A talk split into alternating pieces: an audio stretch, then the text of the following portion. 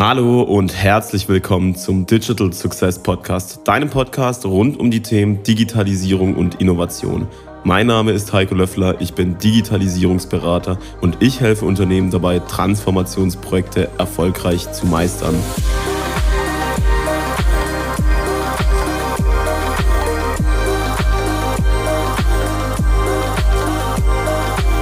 In der heutigen Folge vom Digital Success Podcast spreche ich mit Laurenz Kirchner.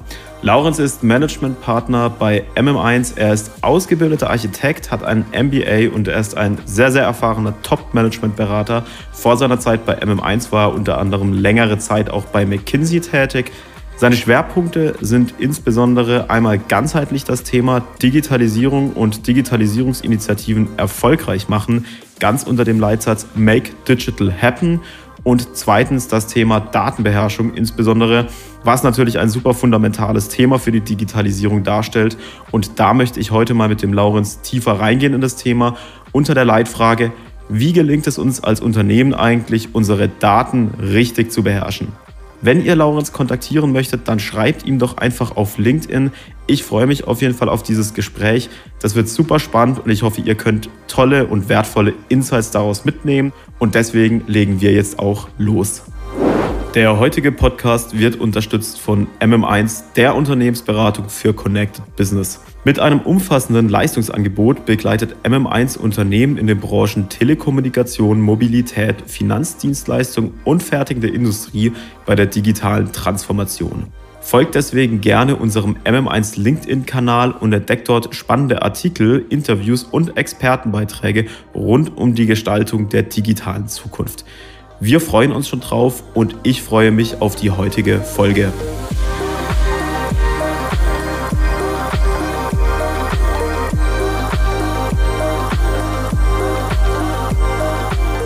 Ja, Servus Laurenz, dann heiße ich dich hier herzlich willkommen im Digital Success Podcast heute. Äh, freut mich auf jeden Fall sehr, dass du auch trotz der wahrscheinlich den ganzen Tag über vorhandenen 30 Grad hier dich jetzt abends noch dazu bereit erklärst, mit mir hier eine Runde zu drehen. Zu meiner Meinung nach ein super spannendes Thema, wo wir heute drüber sprechen werden. Aber bevor wir da einsteigen, einfach mal, wie geht's denn dir? Wie, wie war dein Tag bisher so, Laurenz? Mein Tag war echt heiß in mehreren Dimensionen. Geht mir gut, aber es ist gerade viel los. Ja, ich mache Digitalisierungsberatung. Das ist ein Thema, das offensichtlich viele umtreibt. Also mir geht die Arbeit gerade nicht aus.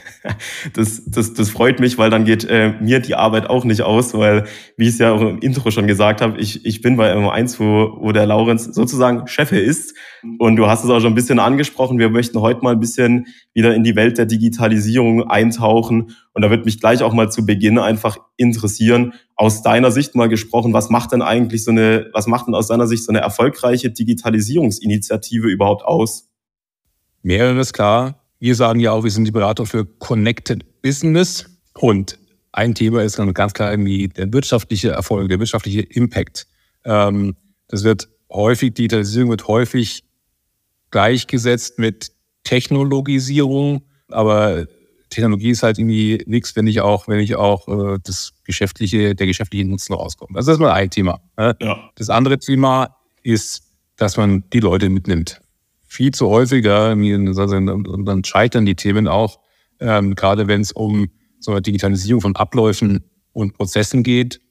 Da kommt halt irgendein Tool daher, es wird schlecht eingeführt, es wird schlecht administriert, es hilft den Leuten nicht, sondern erzeugt eigentlich nur Stress. Mhm. So eine gute, erfolgreiche Digitalisierung ist, äh, wenn, wenn ein neues Tool, eine neue Anwendung, ein neues äh, Workflow-Management äh, den Leuten wirklich hilft ja, und die begeistert sind. Sowas wie zum Beispiel eine saubere digitale Reisekostenabrechnung.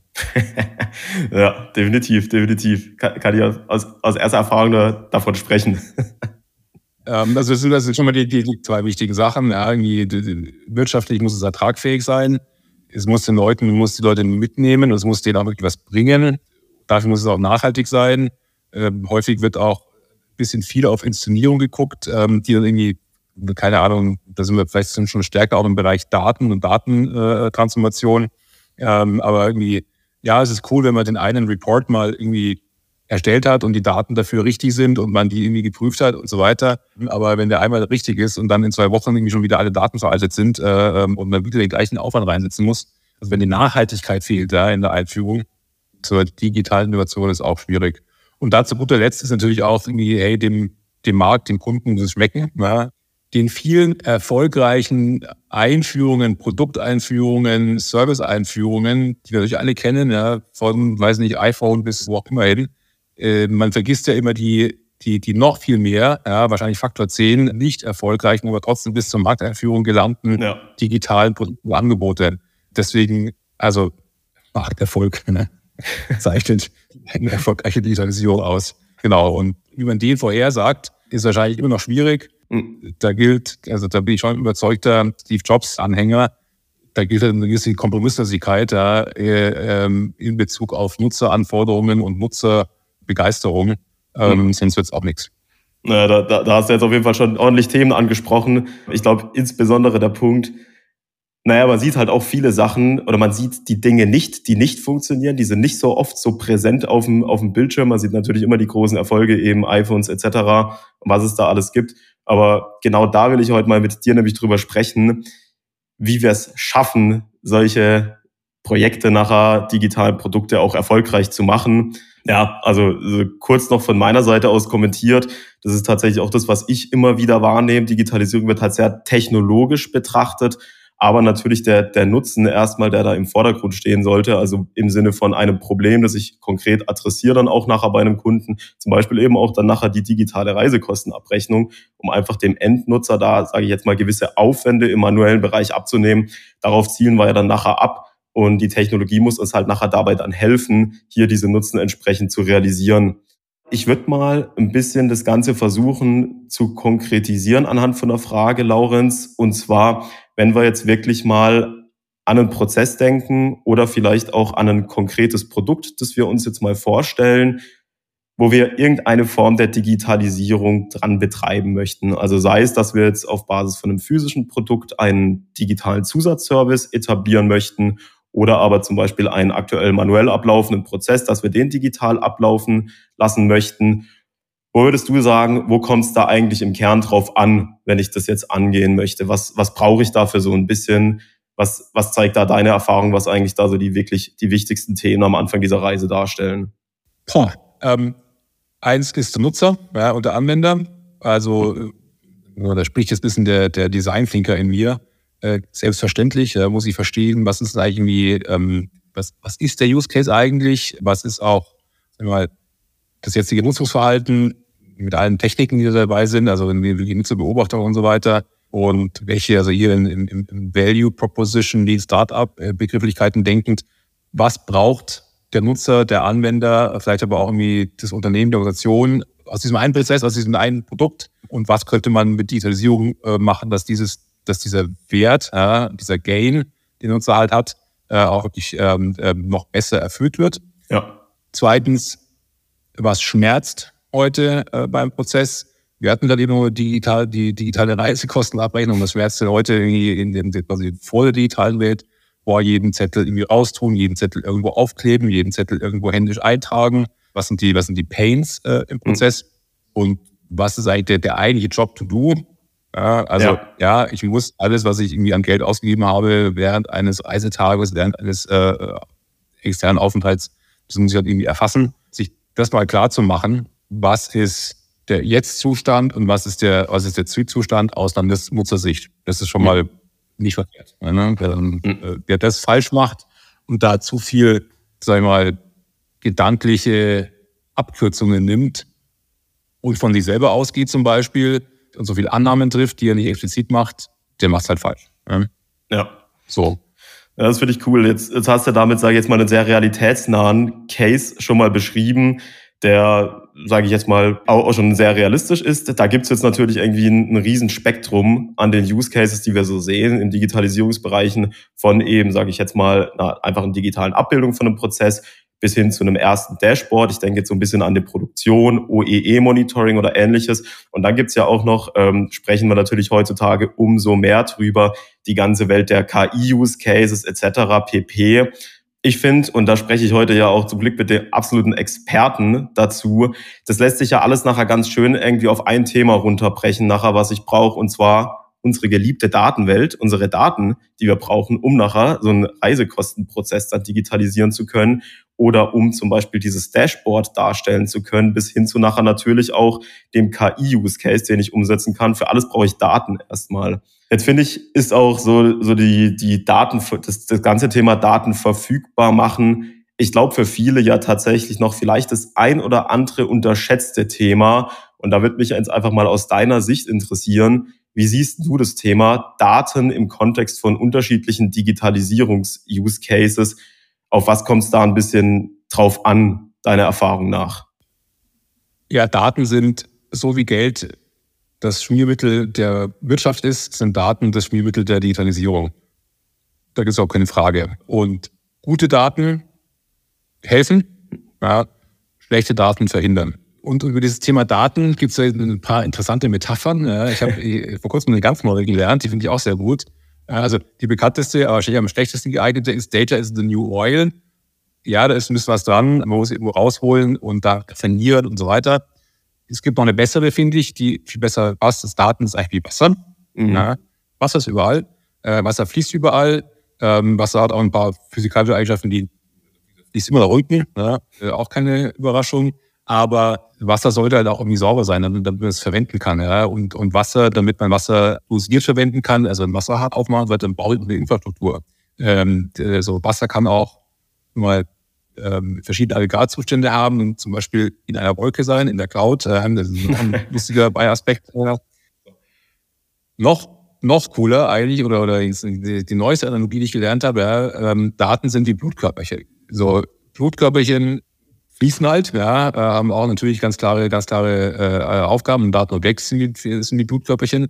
Und wenn da mal irgendwie eins nicht ganz passt, ja, in, den, in den Stammdaten gerade nicht ganz sauber ist, dann, dann kann es ein Körper verkraften, ein Immunsystem verkraften. Aber wenn, aber wenn die, die, die, sag ich mal, die Korruptheit ja, äh, oder die also Nicht-Funktionstüchtigkeit von einem Blutkörperchen überhand nimmt, ja, dann, dann, dann, dann klappt der Körper doch immer zusammen. Ne? Ja. Das drastische Bild zu verwenden. So.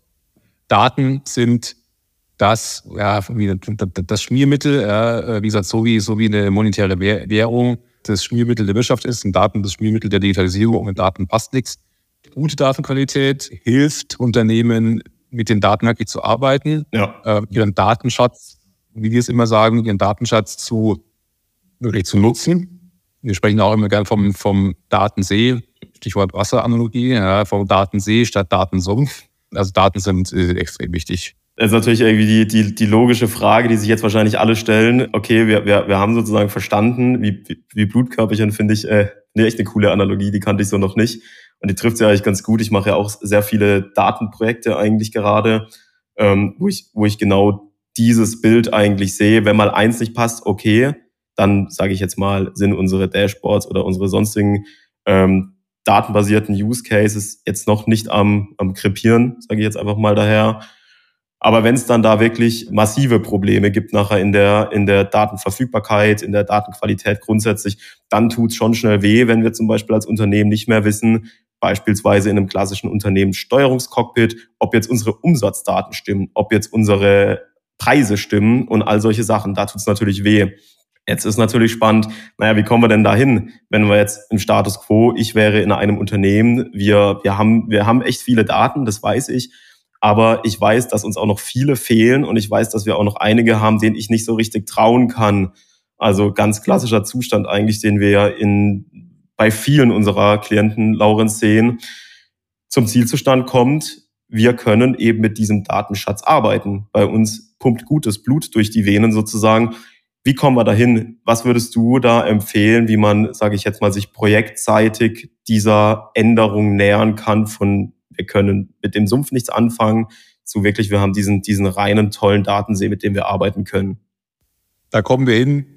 Wichtige Frage, indem wir relativ ganzheitlich über das Thema nachdenken als Unternehmen. Wir sagen ja, oder ich, ich sage immer, wir sprechen über eine Datentransformation. Ich sage das immer ein bisschen flapsig. Der Ausgangszustand in den meisten Unternehmen ist, viele Leute arbeiten viel für die Daten. Ja, auf Sachbearbeiterebene soll extrem viel, extrem viel Daten erfasst werden. Äh, es müssen dann sehr viele Leute, wenn sie, wenn sie Datenauswertungen machen wollen, dann nochmal nacharbeiten. Es muss nachgefolgt werden. Gerade so genau Punkte wie, wie definiere ich denn jetzt dieses oder jenes äh, Datenobjekt, ähm, den Umsatz und so weiter. Extrem viel, extrem viel Arbeit steckt da drin. Ja, Unternehmen arbeiten für ihre Daten. Aber der Zielzustand muss eigentlich sein, in ein, in ein fast irgendwie buddhistisches Nirvana zu kommen, wo die Daten fürs Unternehmen arbeiten. Daten fürs Unternehmen arbeiten, also von wir arbeiten für unsere Daten zu die Daten arbeiten für uns. Und das, Stichwort Ganzheitlichkeit, das ist wirklich eine umfassende Transformation.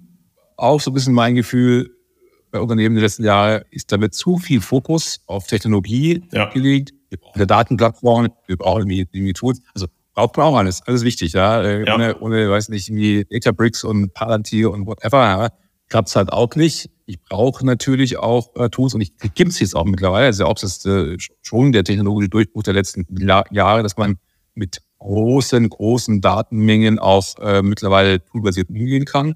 Ähm, aber es sind nicht nur die Tools. Ja?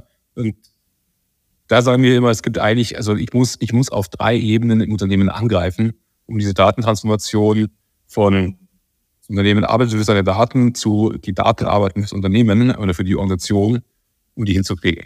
Und die sagen wir, technologische, die Systemebene ist nur eine, es ist die unterste ja, in diesem Stack. Oberste Ebene, um die es geht, ist die, die geschäftliche ja, Steuerungsebene, wo halt festgelegt werden muss, wo Ziele vorgegeben werden müssen, wo auch festgelegt werden muss, ja, was will ich denn erreichen? Ja, ja. Welche was, was so, so ein bisschen abgeleitet aus, was, was muss ich als Unternehmen eigentlich leisten? Was muss ich eigentlich leisten? Vielleicht auch, was muss ich heute leisten? Was muss ich in Zukunft mehr leisten können? Und wie helfen meine Daten mir dazu? Mhm. Ja, also, das mal festzulegen und zu priorisieren, ist im Grunde der Kern von dem, was jetzt im Land auf Land ab Datenstrategie genannt wird. Also, was bin ich eigentlich?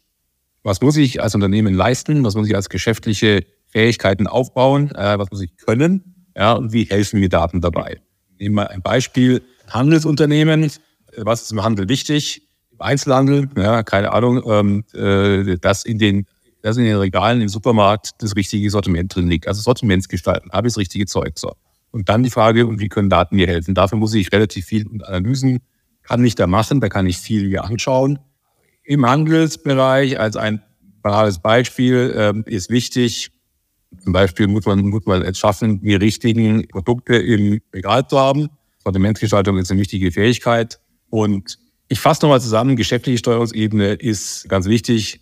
Eigentlich, da wird die Datenstrategie meines Erachtens formuliert, ja, im Sinne von, was muss ich als Unternehmen, als Organisation eigentlich leisten und wie helfen wir Daten, das besser zu leisten und in Zukunft äh, äh zu leisten, leisten zu können überhaupt. Die zweite Ebene, und die ist die, die am meisten unterschätzt wird ja, und auch am, sag ich mal, wenigsten gut durchdrungen und auch am wenigsten wertgeschätzt wird, mhm. ist die Governance-Ebene.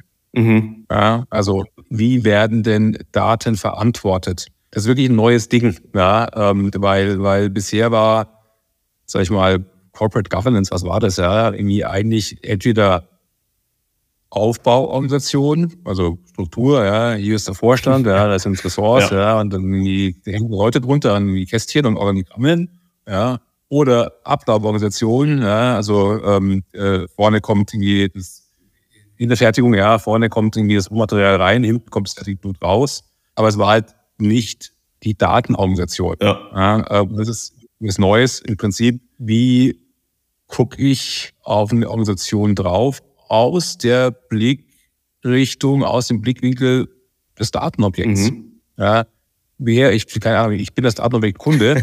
ja, ähm, und und äh, wer fasst mich an Unternehmen? Wer darf mich anlegen? Ja, ähm, wer, wer darf mich nutzen?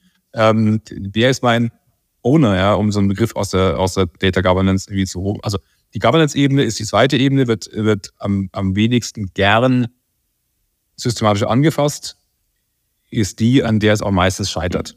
Ja, und dann die dritte Ebene ist eben die, die, sagen wir, die System- und Technologieebene. Und da kommen dann auch so Themen wie Datenplattformen, Data Ingestion, also Datenrenzarchitekturen von Ingestion über Processing bis zur Analyse und Visualisierung, so als typische Bereiche. So, also die drei Ebenen, geschäftliche, Governance und äh, technologische Steuerungsebene. Und bei der Governance ist ganz wichtig, wird unterschätzt, ja, aber da ist so das Thema Klären von Zuständigkeiten, Aufgaben, Abläufen schon, ja, ja für die Datenbewirtschaftung, Einsatz von Tools, Sicherstellen von Navigierbarkeit des Datenschatzes, also das sind so Themen wie Datenkatalog, Datenlandkarte, Definition von Daten, also sowas wie ein Glossar erstellen, ähm, genau, Definitionen, also was ist denn jetzt Umsatz genau? Ja, und wird der rein eindeutig fürs Datenobjekt äh, festgehalten?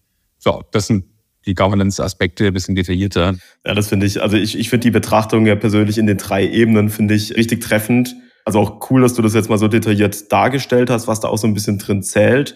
Ich, ich, ich muss ja immer ein bisschen lächeln bei der, bei der Analogie so aus der Brille des Datenobjekts. Da, da stelle ich mir irgendwie echt immer, dass das Datenobjekt das jetzt, äh, das jetzt einfach da, da durch die Sachen durchhüpft, äh, weil du jetzt gerade gesagt hast, ich bin das Datenobjekt. Fand ich das jetzt äh, ein sehr cooles Bild auf jeden Fall. Ich nehme es aber auch tatsächlich so wahr und insbesondere, also einfach auf Basis der Erfahrung der, der vielen letzten Projekte, die ich in dem Kontext machen durfte, die Governance, das, das ist tatsächlich das, was eigentlich echt am wenigsten ausgeprägt bei den Unternehmen so vorzufinden ist, beziehungsweise das Verständnis dafür ist teilweise auch noch logischerweise gar nicht so vorhanden, was das denn jetzt heißt, eine Data Governance. Und zeitgleich aber ist es, wie du auch schon gesagt hast, oftmals so eigentlich der, der Engpass des Nadelöhr nachher ein bisschen in so einem Projektverlauf, weil wir die Struktur natürlich erstmal aufbauen müssen, sodass diese Daten überhaupt sinnvoll gehandhabt werden können, um da irgendwelche Mehrwerte, die wir, sage ich jetzt mal, in der Strategie und in den Use Cases erzielen möchten, überhaupt umsetzen können. Ich finde auch, was, was ich auch da hinzukommt, noch wahrnehmen, einfach diese, diese starke Wechselwirkung, die ich berücksichtigen muss in diesen drei Steuerungsebenen, also Strategie, Governance und Architektur, die wir da einfach sehen. Und da hüpft halt wirklich das Datenobjekt durch alle Ebenen durch. Also wenn ich da mal dran denke, wir, wir machen zum Beispiel einen, einen solchen Sortimentsoptimierungscase, wo zum Beispiel als Datenprodukt nachher ein Dashboard rauskommt, wo ich so die klassische, wie man so in der Logistik ja so schön sagt, Penner-Renner-Analyse habe, im Sinne von, naja, die, die Rennerprodukte, die sollten wir halt eher ausbauen und bei den Penner-Produkten, naja, sollten wir uns im, im Sinne des Deckungsbeitrages und unserer wirtschaftlichen äh, Tragfähigkeit eher vielleicht ein bisschen davon verabschieden. Und da hängen natürlich Datenobjekte nachher wiederum dran an diesen Sortimentsinformationen, ein Artikel oder ähnliches. Und es hüpft dann eben diese Steuerungsebenen durch. Also aus dem Strategie- und Use Case kommt dann dieses Objekt raus. Hallo, ich bin der Artikel, so nach dem Motto, springt in den Governance-Bereich. Wer verantwortet mich denn jetzt? Wer darf mich handhaben? Wer pflegt mich vielleicht auch, dass ich als Artikel stimme? Und es springt dann nachher mit den entsprechenden Anforderungen runter in den Architekturbereich naja, aus welcher Quelle komme ich denn nachher heraus? Über welche Plattform werde ich dann nachher wie angeboten, dass zum Beispiel Data Analysts ähm, nachher mit mir arbeiten können und wiederum dieses Dashboard, dieses Datenprodukt herstellen können. Also finde ich einfach, finde ich echt, echt super, wie es da einfach in diesen drei Steuerungsebenen nachher verzahnt zu, zu betrachten ist, das ganze Thema. Das ist ja zeitgleich auch, wenn man sich mal so anhört, und ich bin da ja auch schon ziemlich drin in dem Thema, aber das ist ja erstmal ziemlich viel ordentlich viel. Strategisch, organisationsablaufseitig und aufbauseitig und dann auch noch technisch ordentlich dazu. So, da kommt natürlich irgendwie dann immer gleich mal die Frage auf, mit welchen drei Schritten fange ich denn jetzt an? Ich bin wieder das Unternehmen gedanklich, muss dir vorstellen, Laurenz. Ich bin wieder das Unternehmen. Ich bin ein, ein neuer Kunde von dir und sag, naja, wir, wir haben jetzt angefangen. Wir wissen aber eben einfach nicht so richtig, was sind jetzt so die ersten Schritte eigentlich, die ich machen sollte, um mich irgendwie diesem Thema anzunähern? Data Governance, oh, da habe ich ja gar kein, da habe ich gar keine Ahnung. Laurenz, was sind die drei ersten Schritte, die du mir jetzt als sehr erfahrener Berater empfehlen würdest, wie ich mich dem Thema nähern kann. Da bringe ich jetzt eine Analogie. Heiko, du weißt es ja, ich bin äh, Architekt, deswegen bringe ich gerne Analogien aus der Bauwirtschaft. Ähm, und ich sage, jede Datentransformation ist im Zweifel wie ein Bauprojekt, meistens auch wie ein Umbauprojekt. Eigentlich jedes Bauprojekt, äh, wie gesagt, aus Sicht eines Architekturbüros, sollte eigentlich damit anfangen, dass man und das ist auch bei Datenthemen ganz wichtig, weil auch in der Regel keine Organisation bei, bei äh, auf der hm. grünen Wiese einfängt. Ja, ähm, deswegen fällt man an, damit mal so das in den Grundlagenermittlungen zu machen. Und das ist ganz wichtig, sich offen, und das ist auch tatsächlich ein, das ist ein organisationsdynamisches, also ein psychologisches Ding fast, mhm. sich offen äh, einzugestehen, wo stehen wir denn da? Ja? äh, jetzt gerade in diesen, in diesen drei Ebenen. In der Regel ist es sowieso, die meisten Unternehmen haben schon relativ, haben Technologie am Laufen. Ja, ähm, ähm, engagierte, ambitionierte mhm. CIOs ja, haben sind natürlich immer happy mit, mit, dem Neuen, dem Guten, dem Tollen und so weiter und haben relativ viel investiert. Das ist meistens schon ganz gut da. Ja. Ähm, dann zweitens habe ich auch die, die, die Fähigkeiten, die es braucht, um das zu erwerben. Also, also eine Reifegradbestimmung, ja, äh, eine Reife- und Nutzungsgradbestimmung. Ähm, was was habe ich eigentlich? Was nutze ich eigentlich wirklich? Und nutze ich es so, wie ich es äh, nutzen könnte? Ist mein Schritt eins. Ja. Dann Schritt zwei ist tatsächlich, jetzt empfehle ich immer, ja, Top-Down einsteigen, einmal, einmal zu sagen, genau diese Übung. Was muss ich eigentlich leisten mhm. als Unternehmen? Ja, wo können mir Daten besonders gut helfen dabei? Ja, ähm, was muss ich leisten als Unternehmen und was was, was, was brauche ich für Daten, um das leisten zu können und wie wird eigentlich schon. Und daraus halt so ein, im Prinzip ein Datenprodukt, hast du gerade eben genannt, ja, irgendwie das schwankende Begriffe, daraus als drittes sowas wie eine Use Case Portfolio, Datenproduktportfolio mal zu machen, ist jetzt die totale ja, Preistransparenz, ist das Preisdashboard, ja, ist das jetzt wichtig? Ähm, oder ist es das, weiß nicht, Demand Supply äh, ja, oder die Reisekostenabrechnung. oder ist es die Reisekostenabrechnung? ja, oder ist es auch irgendwie so, so ähm, äh, um ein bisschen mal eher so in den Fertigungsbereich zu gehen, ja, irgendwie ist es, ist es die OEE, ist es der OEE-Monitor an der Fertigungslinie oder ist es ein Datenprodukt, dass die, ähm, dass Leute aus Schmerz ja gehört, ja, dass, dass die Leute im Vertrieb erstmal in 20 Excel-Sheets nachfragen müssen an verschiedenen Standorten, Fertigung hier und Rohmaterialpreise dort und so weiter um überhaupt Angebot legen mhm. zu können.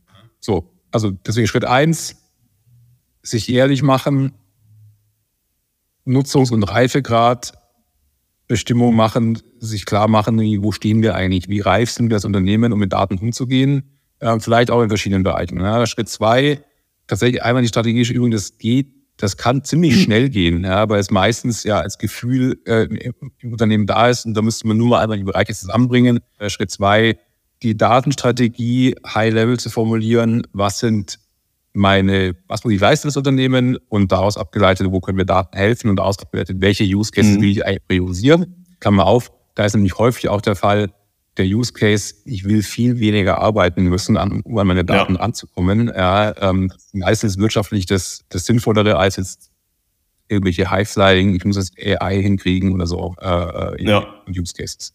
So, und dann sind wir schon wahrscheinlich beim, beim Schritt drei, ja, das dann in eine, in eine Roadmap zu übertragen.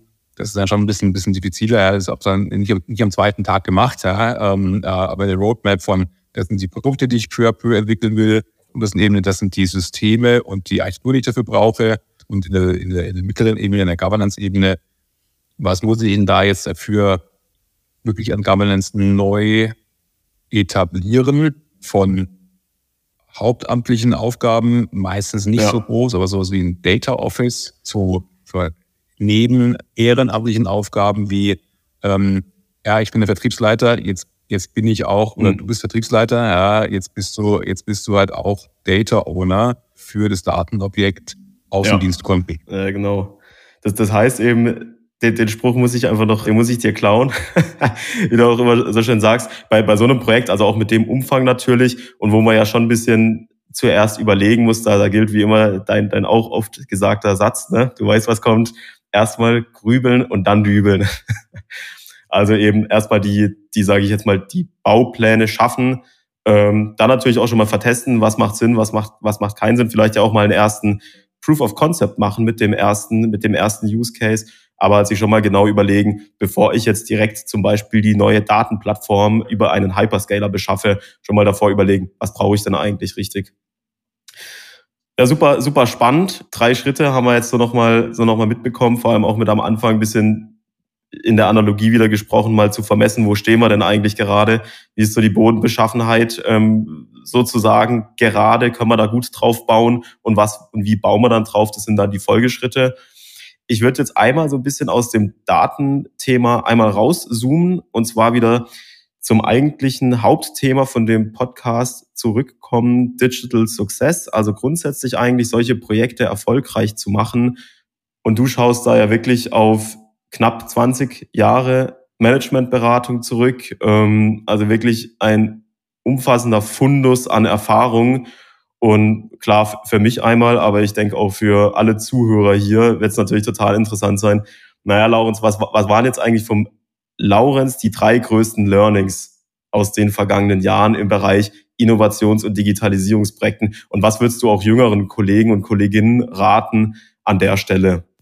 Erstens, nicht aufgeben, durchhalten. Wenn man wirklich innovativ ist, kommt der Durchbruch meistens erst viel später, als man denkt. Und wenn man das so aufgibt bei einem Thema, bei einer Innovation, an die man glaubt, ähm, dann wird man meistens hinterher vom Markt als Besseren belehrt.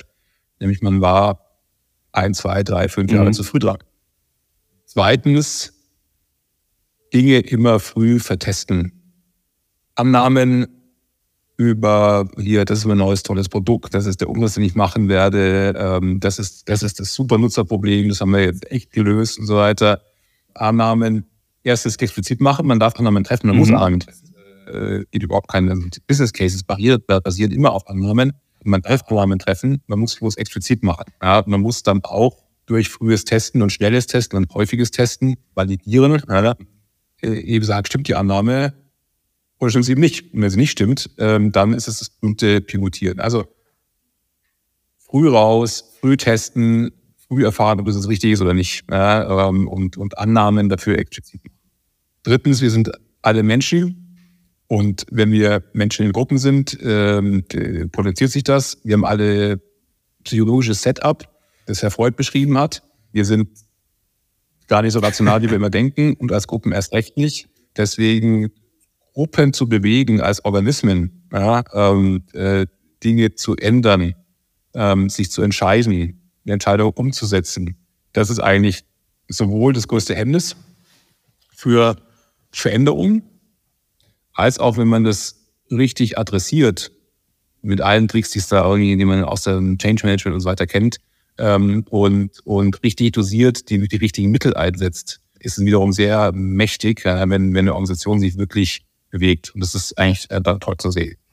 Mega, mega cool. Das waren für mich auf jeden Fall schon mal drei super wertvolle Tipps. Mit dem ersten habe ich mich auch mal längere Zeit schon auseinandergesetzt, zu so dem, dem Compound-Effekt, wie man ihn ja gern nennt. So irgend, es dauert echt lang, bis irgendwas durchbricht und dann bricht es auf einmal durch. Kommen die Erfolge, aber bis dahin muss man halt echt ein bisschen, ja, Blut, Blut und Tränen sozusagen, muss man da schon verkraften können.